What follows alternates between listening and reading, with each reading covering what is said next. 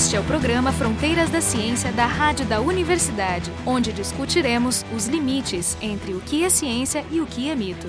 O programa de hoje vai ser o geólogo, a geologia e tudo mais. E o pessoal do programa é a Carolina Brito, o Jefferson Arenzon e eu, Marco Idiarte, do Departamento de Física, o Jorge Kilfeld, do Departamento de Biofísica, e o Rômulo Conceição, do Departamento de Geologia. Está preparado para falar sobre alienígenas, mas a gente vai ter que trocar e falar sobre ciência, que é um pouco o que a gente fala no nosso programa às vezes. A gente também fala sobre pseudociência, e a questão de ciência e pseudociência é uma questão bastante complicada, porque às vezes a diferenciação é muito difusa, né? A gente também joga o jogo do cético. E ser cético também é tão complicado quanto fazer ciência, porque também a gente tem as dúvidas sobre quando é que tu está sendo cético, quando é que tu está sendo pseudo-cético ou negacionista. Então todas essas questões têm diferentes formas de recortes e é bastante complicado. E o que a gente faz mesmo é isso, é fazer da divulgação científica também uma conversa sobre epistemologia, sobre o funcionamento da ciência, os seus mecanismos básicos e sociológicos também, né? E evidentemente trabalhar com todas as suas mazelas, né? As pseudociências, os abusos da ciência, a fraude.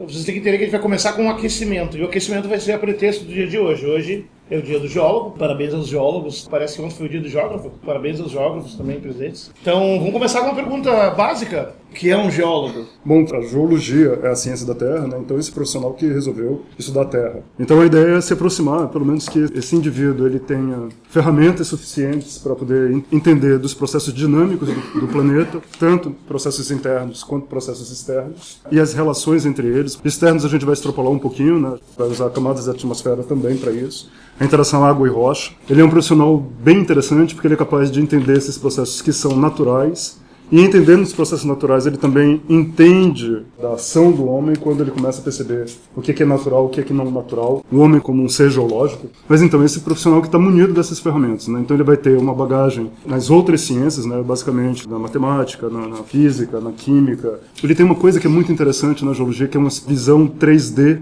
com uma quarta D. Então ele tem uma visão espacial. E acoplar ela a uma visão de tempo. Para a gente o tempo é muito comprido, né? então a gente tem a formação do planeta em 4,5 bilhões de anos. Então ele consegue acoplar essas três é, dimensões uma quarta, que é esse tempo, pensando nos processos, ver as relações entre elas. E munido dessas informações, dessas práticas, né, ele pode aplicar isso de várias formas, né, para prever alguns desastres, né, para tornar isso um pouco mais previsível dentro de uma estatística relativamente boa.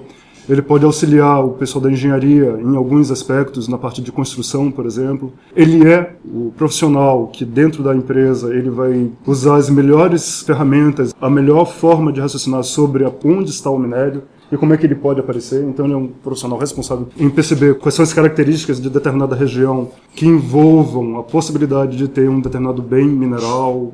Ele, junto com o pessoal da engenharia, ele vai trabalhar com a parte de geotecnia. Então, por exemplo, para expansão urbana, né, ele pode dizer quais são os melhores lugares em formas adequadas, pensando nessas características naturais daquele lugar para onde que essa expansão podia acontecer.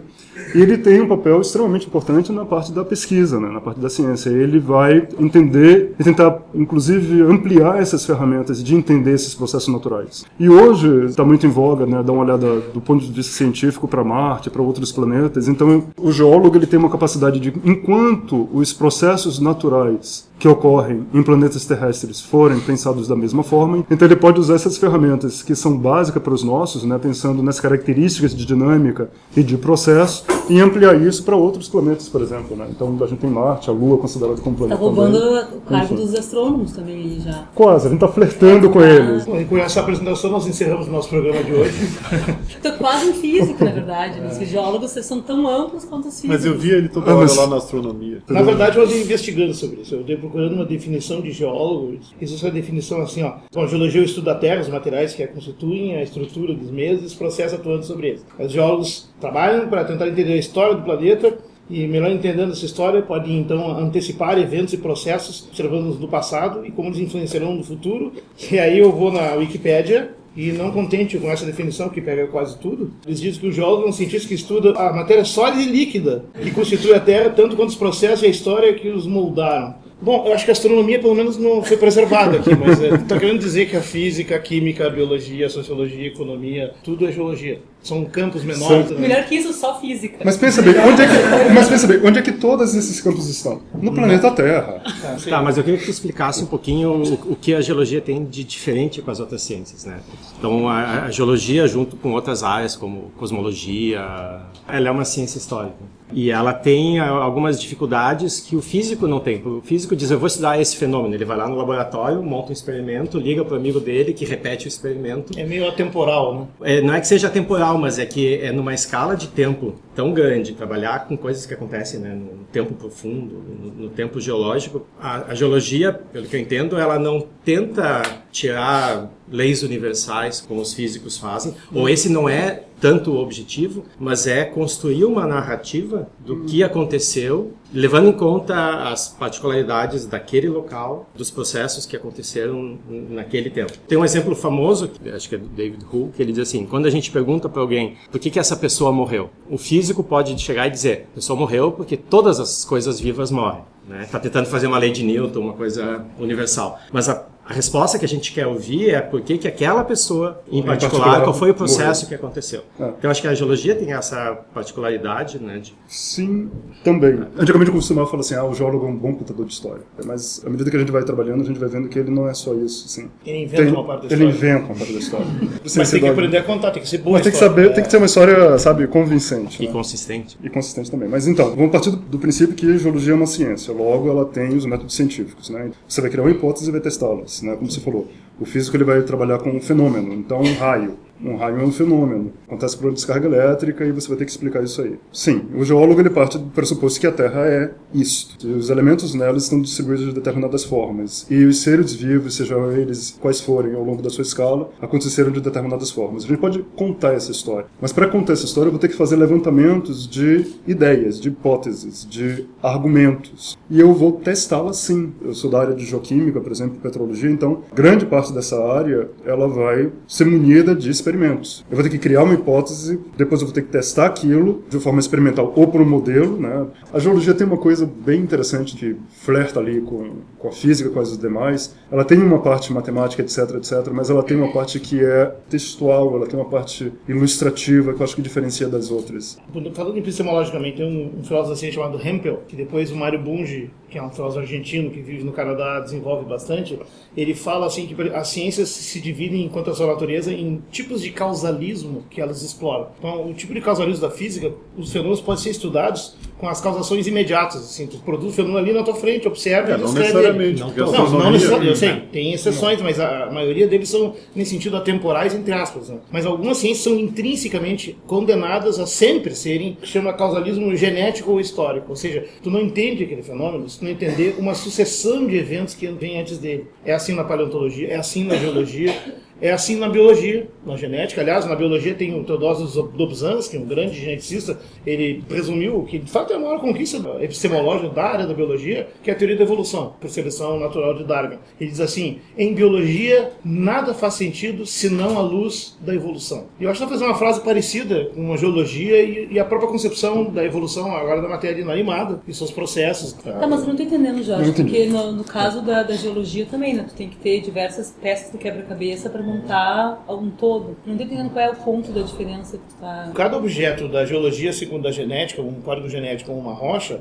Está ali incrustado uma longa história. Está registrada a história, ela pode ser reconstituída e feita a tal da narrativa que tu falas. Por exemplo, quando tu estuda um átomo individualmente, eles são idênticos, de forma que a história do átomo não está registrada nele. Mas é. na geologia tu também tem isso, né? Tu tem fenômenos numa escala pequena, que é parecido com o que o físico faz. Eu quero saber como terrenos deslizam, eu quero saber como uma barragem de lama se comporta. Não, não como construir, é. não. Assim, é. A gente pode, por exemplo, onde eu vou colocar essa barragem? Ah, devido certeza, a determinadas características geológicas, é mais interessante interessante colocar essa barragem ali ou aqui. Ah, a engenharia pode fazer tudo. Sim, mas quanto que ela está a fim de pagar para isso? Aí a gente está trabalhando numa coisa conjugada entre o geólogo dizendo onde colocar e o engenheiro conseguindo construir aquilo de forma mais eficaz. Mas o arcabouço é geológico e ele vai se comportar de determinada forma. Eu prevejo esse comportamento se houver uma sobrecarga. Então tem um caráter previsível da, da ciência geológica. Ela trabalha com isso, com um processo dado, uma contagem de história, mas eu posso prever então. Até na própria etapa onde tu tenta reconstruir uma coisa que aconteceu em, em tempo profundo, tu também consegue fazer previsões. Da mesma maneira que a teoria da evolução consegue fazer previsões sobre os próximos fósseis que a gente vai achar. Então a teoria prevê que se eu achar um animal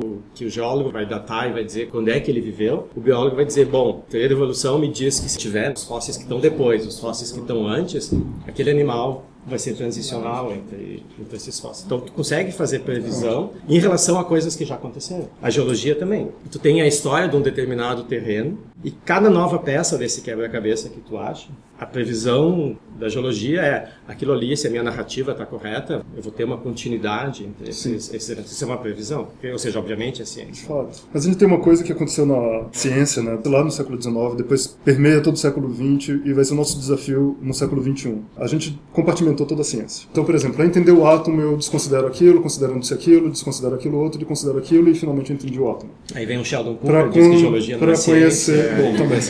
o Sheldon fez estrago, mas é o grande desafio da ciência do século XXI é entender que a soma das partes é maior do que o todo porque a gente esqueceu de pensar nas relações entre as coisas. Então o século XIX e XX vai sintetizar, ele vai simplificar e ele vai olhar aquele objeto científico em todas as áreas, inclusive na geologia, de forma quase isolada. O que, que o século XX vai fazer? Eu não sei ainda qual é a relação disso com aquilo. Essas interações, eu acho que é o grande desafio das ciências hoje. E na geologia eu vejo isso muito claro no aspecto ambiental. Entendendo o homem como um agente geológico, ao invés de meramente observador dos, dos processos geológicos. Né? A gente está fazendo um, cam um caminho de volta, né? O objetivo agora é tu voltar, talvez lá para o século XIX, onde as disciplinas eram mais unificadas. Assim. Não existe volta ao passado, né? Existe é. daqui para frente. E Isso, política existe. Acho legal. existe volta, vai, volta. Tu vai ver assim, a ecologia como ciência, ela evoluiu rapidamente, ela conseguiu produzir um filhote que é o ecologismo, que é um movimento político social que luta para implementar conceitos científicos agora. Nós não tivemos movimentos parecidos com o biologismo, tanto é que nós estamos enfrentando questionamentos contra a ciência biológica do tipo mais primitivo, do tipo criacionismo, né, negação da evolução e tal, né, exatamente porque não existe uma visão popular de como a vida é de fato nessa escala grande de tempo. Mas a ecologia, pelo menos, conseguiu fazer isso. Talvez a gente tenha que aprender com ela como ela faz isso. É, é muito engraçado essas coisas que vão aproximando e afastando o geólogo da área da ecologia, etc, etc. Né? E quando se fala de vida, para mim, pelo menos, como geoquímico, a vida é um grande acidente. Né? Uma vez estabelecida, ela vai ficar querendo ficar viva. É, tipo, ela vai brigar para ficar viva. Alguns planetas, de vez em quando, pegam vida. Quanto que a vida é, modifica o planeta, mas de forma extremamente substancial para se manter viva. Começa com a atmosfera. Começa com a atmosfera. E se a gente for pegar o planeta Terra, por exemplo, ele já devia estar mais frio. Já é. devia meio forte. Né? Não, o calor interno planetário, o calor ah, interno sim, planetário, sim, sim, calor interno, não, ah, não, tá, não aquecimento global. Não,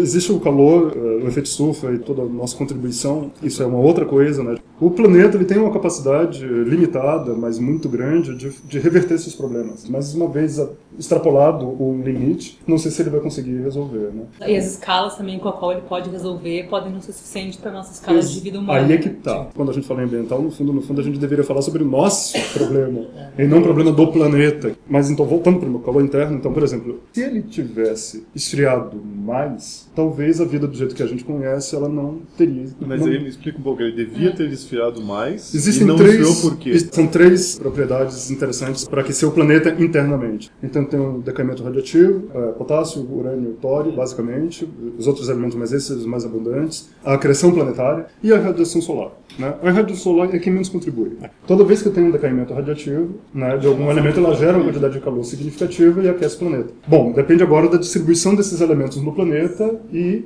mantê-lo aquecido. A outra ponte, a acreção planetária. Né? Então, daqueles impactos todos, dos boloides, e das pequenas partículas deu uma quantidade de calor. A gente está falando lá pretérito, 4,5, 4,6 bilhões de anos atrás. Bom, o planeta deveria estar mais frio porque a contribuição desses calores modelado, a gente vai chegar a uma conclusão de que, em função da quantidade de elementos que eu tenho radioativos, em função do processo de acreção planetária, eu deveria ter chegado hoje em uma temperatura mais baixa. Tinha essa modelagem baseada em elementos incompletos. Ah, então vou ter que usar a ciência geológica para buscar se existe um déficit no meu cálculo, no meu modelo matemático ou geológico geológico seja nos dados. Bom, mas quais são os dados que eu tenho? Eu posso pegar tudo que tiver na superfície do planeta e cavar 12 quilômetros. Chegamos 15 lá na Borehole, É, na Rússia. E além disso, eu vou ter que cavar coisas por aí, né? Vou ter que dar uma olhadinha na Lua, vou ter que dar uma olhadinha em outros materiais. E estimar essa composição. Olhar os Geologia. meteoritos. Os Então, são restos de núcleos de planetas. É. E não depois- sideritos, eu vou olhar os condritos, que eles, sim. teoricamente, a Terra tem, teria uma composição condrítica.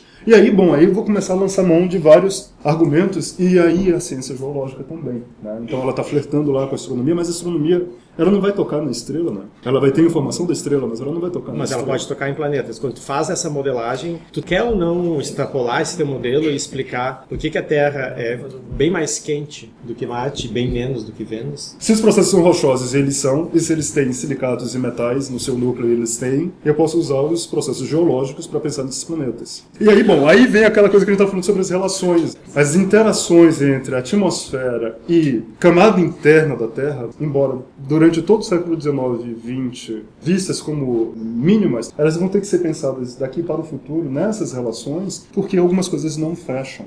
né? Então talvez os elementos químicos não fechem, mas a gente está chegando à conclusão que eles têm essa quantidade aí. Só não sei onde é que eles estão distribuídos. Aí, vem a, a história da vida que a gente estava conversando. Ela é difícil de aparecer e ela aparece casualmente, mas quando ela aparece, ela fica. E é isso que eu digo assim, a gente vai ter que buscar essas interações de forma mais franca. Eu acho que é, é um dos desafios da geologia. Eu acho que tu fez um gancho aqui bastante científico, interessante, mas eu queria eh, puxar o anzol para o lado da temática assim, da- das relações de responsabilidade social que vem da ciência, porque são outras dimensões do negócio. E eu perguntei porque era geólogo, tu fez um resumo completo de geologia das suas áreas, mas a geologia tem uma série de áreas, que inclui a paleontologia, petróleo, enfim, em diferentes áreas da ciência, mas também um pouco paralelo e fora da ciência. Isso é uma distinção importante que alguns filósofos da ciência desenvolvem bem, de que nem tudo que é visto como ciência é ciência de fato. Ciência, na verdade, tem três coisas. Existe a ciência básica, aquela que faz perguntas básicas, que é o que a gente estava discutindo aqui, ciência bem básica. Existe a ciência aplicada, é onde tu faz perguntas mais voltadas a algum uso. No caso aí, toda a parte de exploração de minerais, minerais de valor comercial, voltado para algum uso já. São perguntas diferentes, já compreende um pouco a base da coisa. E existe a tecnologia. Essas coisas são relacionadas, mas são diferentes. Tem perguntas e financiamentos diferentes, mas elas têm também uma interdependência.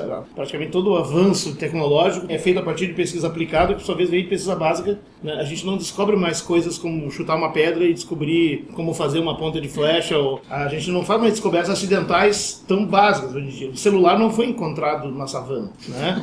Tem uma longa história. Então a pesquisa básica é uma coisa, aplicada é outra, tecnologia é outra, e tem uma quarta coisa que é muito associado à tecnologia, que é a produção. A produção é quando aquele produto tecnológico agora vai ser transformado num produto mesmo fabricado numa fábrica. Quem faz a produção é empresário. Quem faz pesquisa tecnológica é tecnólogo. Ou é engenheiros ou técnicos mesmo, que trabalham numa coisa bem específica. Por exemplo, desenvolvendo uma perfuratriz para rocha de tal tipo a tantos metros no oceano. Isso A Petrobras faz, por exemplo, ou outros agentes fazem. Então são distinções importantes. Uma coisa legal que tem aqui no Estudo de Geociência é que tem todas essas áreas convivendo, com a, todas as dificuldades do acomodamento desses interesses diversos, porque é às vezes muito fruto da incompreensão de que são áreas diferentes, que tem que ter financiamentos diferentes e garantidos, porque uns dependem dos outros, mas ao mesmo tempo eles têm demandas e necessidades diferentes e muitas vezes acabam usando formas de poder diferentes. Como é que tu vê isso? Hoje de manhã eu estava numa banca de tese da ciência de materiais. Vou pegar uma coisa totalmente específica e pontual e depois eu vou tentar ampliar o que o Jorge perguntou. Por exemplo, o que, que esse cara estava fazendo? Nas olarias que a gente tem aqui, as cerâmicas são usadas para um determinado fim. Então ela abastece a economia daquele lugar, portanto é interessante que o geólogo perceba o aspecto político-econômico daquela situação. Ah, mas não seria interessante melhorar a tecnologia dessas argilas? Será que ela não daria para fazer materiais mais duros e mais isso, mais aquilo? Bom, a coisa vai assim, olha, pegar as argilas, que são naturais, pegar os basaltos da Serra Geral, que são naturais, misturar os dois e ficar testando coisas. Como é que eu vou prever isso aí? Existe um poder de explotação interessante que está ali, ele é barato, então é fácil de explorar. Esse basalto, que tem que ser pó, por sua vez, é um rejeito das pedreiras, e eu posso pegar aquele material que é natural, misturar com outro material que também é natural, e à luz dos argumentos que eu tenho como geólogo, pensar em como potencializar aquele material. Eu posso usar os diagramas de fase para pensar quais são as propriedades e as características específicas. Se então, tu falaste do ponto de vista tecnológico. Sim, eu posso desenvolver avanços tecnológicos com ferramentas que eu já tenho. Bom, eu sou geoquímico, então vou olhar por essa luz. Eu sou petrógrafo, vou olhar por essa luz. Se eu fosse estruturólogo, eu olharia por lá. Se eu fosse paleontólogo também olharia por ali. E isso é tão interessante porque eu vou dizer para aquele cara que está lá fazendo telha que ele não tem mais aquele material para fazer telha, que ele pode aumentar sua renda se ele misturar com o rejeito da fábrica que está jogando fora. Talvez seja interessante do ponto de vista social e político. E no nível de impacto ambiental, eu acredito que, nesse caso específico, a gente está até ajudando, porque a gente está diminuindo o impacto. O exemplo está bem legal e ele é muito particular. Pelo menos nas áreas que eu conheço, normalmente o pesquisador básico só faz pesquisa básica. Os caras da aplicada em geral bebem muito na ciência básica, assim, mas não fazem pesquisa básica porque estão ocupados em fazer projetos diferentes. A ciência básica é uma coisa assim: tu trabalha numa coisa que não serve para nada e tu fica sonhando que ela um dia sirva para algum. Mas daqui a 100 anos talvez ela sirva. Eu acho não, que a gente faz pesquisa básica. Não, a gente sonha. Pelo conhecimento e pela descoberta em si. Não, não mas eu acho, doutor, complementando, às vezes a gente faz pesquisa básica que pode ser aplicada, mas quando tu está na aplicada mesmo, está muito mais próximo do que vai acontecer. É. Por exemplo, tu está em contato com o pessoal que está desenvolvendo. O problema inicial é aplicar. É, é mas qual é o problema de não ter sido aplicado? Não, é Nem nenhum problema, não é nenhum problema. O ponto é o seguinte, tu começa dizendo, olha, eu tenho o diagrama de fase, vou aplicar na cerâmica. É ciência básica, mas talvez tu tenha construído o diagrama de fases para aplicar na cerâmica. Ao passo que quem faz só ciência básica teria feito aquele diagrama de fases pelo simples tá, prazer tá, é. de conhecer como as coisas se comportam. Então vou trazer vocês. O diagrama de fases foi feito para o diagrama de fases. Vamos tentar colocar de forma mais ampla. Não, Eu acho que existem pessoas que conseguem transitar entre esses três domínios, aplicada, básica e tecnológica, com mais desenvoltura, não, porque eles estão comunicados. Talvez também tenha o fato de que a geologia se presta mais para isso. Não, Dado... esse exemplo, que é uma coisa aplicável. Mas não era aplicável. Não, Na é origem ela não era aplicável. Então, vou dizer assim, ó, normalmente a pesquisa básica tem dificuldade o cara de fazer esse trânsito, mas pode dar o clique, dá acontecer ele tropeçar com algo e sair atrás dele. A maioria, pelo menos a minha experiência, e eu sou um pesquisador básico que tem orgulho de produzir conhecimento totalmente inútil, porque não existe conhecimento inútil se tu pensa no contexto dessas áreas que são troficamente conectadas, ou seja,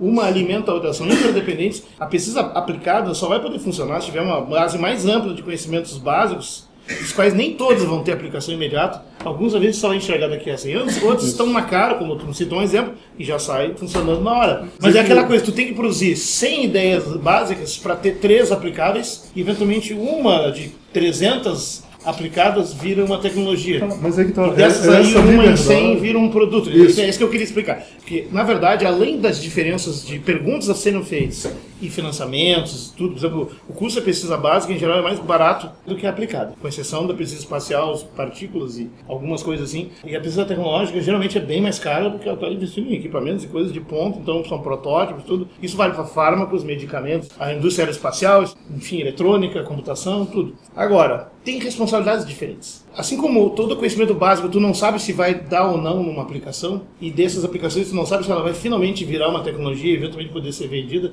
Essa tecnologia pode ser pensada para o fim A ou B ou C. Por exemplo, Einstein, em 1905, ano miraculoso, publicou cinco artigos. Um deles, ele enunciou a equação de energia igual a massa vezes a velocidade da luz ao quadrado. De certo modo, é a base da física nuclear e de três tecnologias. Qual o mais óbvio, primeiro que todo mundo sabe? Bomba atômica. Bomba atômica, se botar em debate ético, é uma coisa boa ou ruim? É uma tecnologia moralmente sustentável? Esse debate já foi feito. Nos anos 60, os americanos tentaram provar que dá para ter usos benéficos de bomba atômica. Aplicaram ele em quê? Mineração. Sim. Tentaram usar bombas atômicas para abrir minas. Pode não funcionou, não era mais eficiente que muitos explosivos que já surgiu na época, e ainda contaminava tudo, não dava para chegar perto, estragava a mina. Tem uma proposta de jogar bombas atômicas no polo de Marte, que daí derrete aquela calota e aí consegue transformar o planeta em algo habitável para nós. Habitável por criaturas radioativas.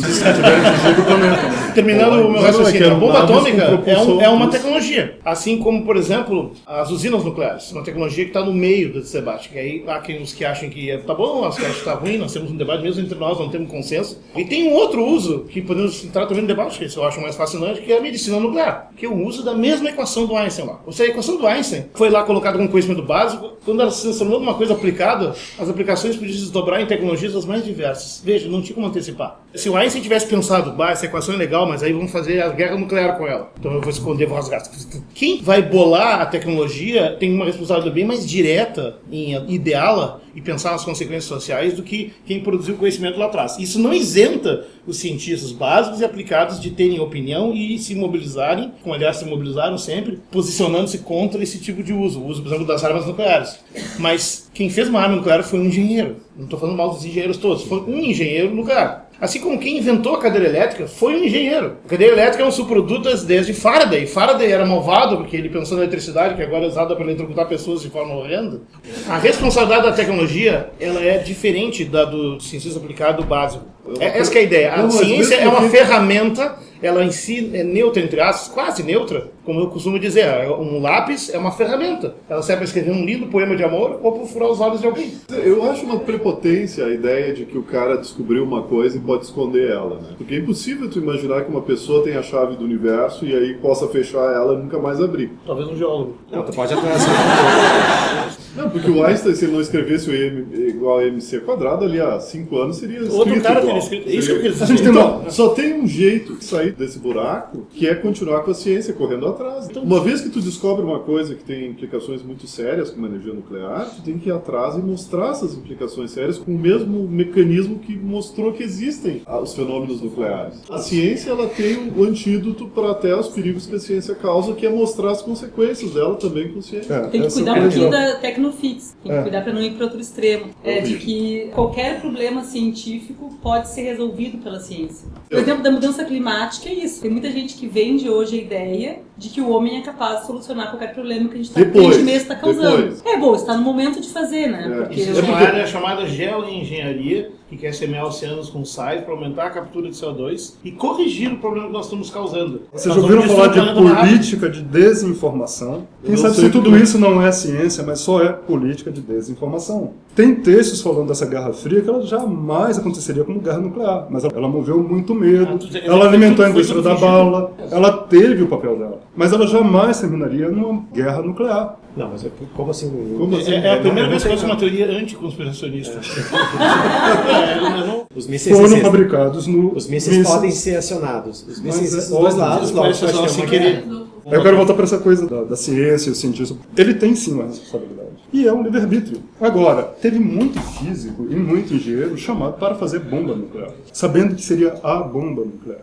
E, portanto, A- a é mais em sabendo. É muito mais É, complicado. É Einstein, muito mais complicado. entusiasmado, embarcou primeiro, Não, depois se arrependeu. aten- não, atenção. Vocês falam desse passado remoto e brilhante, eu prefiro o Woody Allen ali, que tem aquele filme lá que ele volta ao passado e o passado é igual ao nosso. Então acho que o bomba ainda está por vir. Falando em responsabilidade social, a minha visão de fora da geologia é que a geologia é uma ciência que, por ser, por excelência, tão ampla, os geólogos, eles têm a, capa- a possibilidade de trabalhar em áreas muito diferentes e antagônicas, entre aspas. Por exemplo, assim, como vocês estudam a Terra, entendem como o clima pode ser frágil, de certo ponto de vista, muitos aqui serão ecologistas ou serão pessoas que vão lutar pelo clima. Ao lado disso, tem também aqueles que vão ser empregados na indústria petrolífera, que vão ser que vão carbonífera, que vão trabalhar com mineração, que está um pouco em contraponto essa ideia da defesa do meio ambiente. Vocês, eu acho que têm muito de perto essa discussão de Uma vez eu estava numa palestra e tinha sido descoberto o pré-sal. E o pessoal da Alemanha levantou e disse: Vocês brasileiros acabaram de descobrir essa reserva e vão colocar todo esse óleo para fora, né, na forma de CO2, e estão indo em contracorrente porque nós da Alemanha resolvemos que em 50 anos nós vamos fazer a reversão da nossa energia para energia limpa. E a Itália também dizendo que nós iríamos contaminar o mundo todo. Aí disse: Mas vem cá, para vocês da Alemanha desenvolverem toda a energia limpa, vocês vão precisar de algumas coisas que dependem da China, que é a China que vai fazer uma placa solar usando o regime escravo em grande escala, em grande produção. Primeiro que a matéria-prima para fazer as placas, lítio, etc, que são elementos super raros. Segundo, de uma tecnologia que ainda é escrava. Né? Então você vai ter que alimentar toda essa cadeia, inclusive a mineração, mas não é no teu país. E os italianos, eu falei para eles, vem cá, mas vocês só produzem 4% da matriz energética de vocês. 96% vem da energia nuclear da França. Porque nós não queremos a energia nuclear, porque ela destrói o meio ambiente, etc. Mas 96% da matriz energética deles é importada da França, que é nuclear. Bom, e nós temos o Brasil. Sim, nós temos essa reserva. E é nossa e a gente vai usar. E é isso que eu gostaria que os geólogos pensassem mais, esse Bom. papel político que nós temos, né? Nós estamos discutindo a nossa responsabilidade. A nossa nós estamos exercendo, nós estamos aqui falando. Porque, Então- na verdade, assim, ó, não adianta a gente fazer as descobertas básicas, o aplicado e tal. Todos, todos os- os segmentos, todos esses andares vão ter que atuar como cidadãos e opinar e lutar, e realmente lutar Claro, mesmo, óbvio. ativamente. Existe, Isso não nos leva ao final do- do- da nossa discussão. E a guisa de encerramento, tinha planejado de fato ler um poema. Ficar com um dos meus poetas favoritos, que é o João Cabral, de Melo Neto. A única eu peço desculpa que o poema se chama Educação pela Pedra. Não sei, não existe pedra, mas vai lá. E eu acho que ele resume um pouco das várias ideias que foram colocadas e da expectativa humanística e humanizante que deve nortear o fazer científico mais duro que tem. Educação pela pedra. Uma educação pela pedra, por lições, para apreender da pedra, frequentá-la, captar sua voz inenfática, impessoal, porque de dicção começam suas aulas.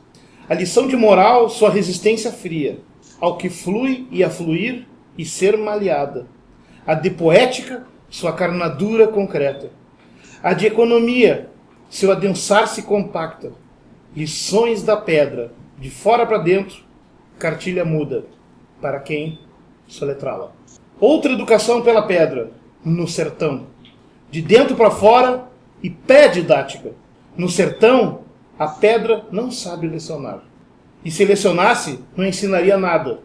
Lá não se aprende a pedra, Lá a pedra, uma pedra de nascença, entranha a alma. Então esse foi o programa Fronteiras da Ciência. Hoje a gente estava aqui na Geologia, no, no CDGEL. O pessoal do programa Carolina Brito, Jefferson Arenzon e Marco de Arte do Departamento de Física da URGS, Jorge Kielfeld da Biofísica e o Romulo Conceição aqui da, do Departamento de Geologia da URGS. O programa Fronteiras da Ciência é um projeto do Instituto de Física da URGS.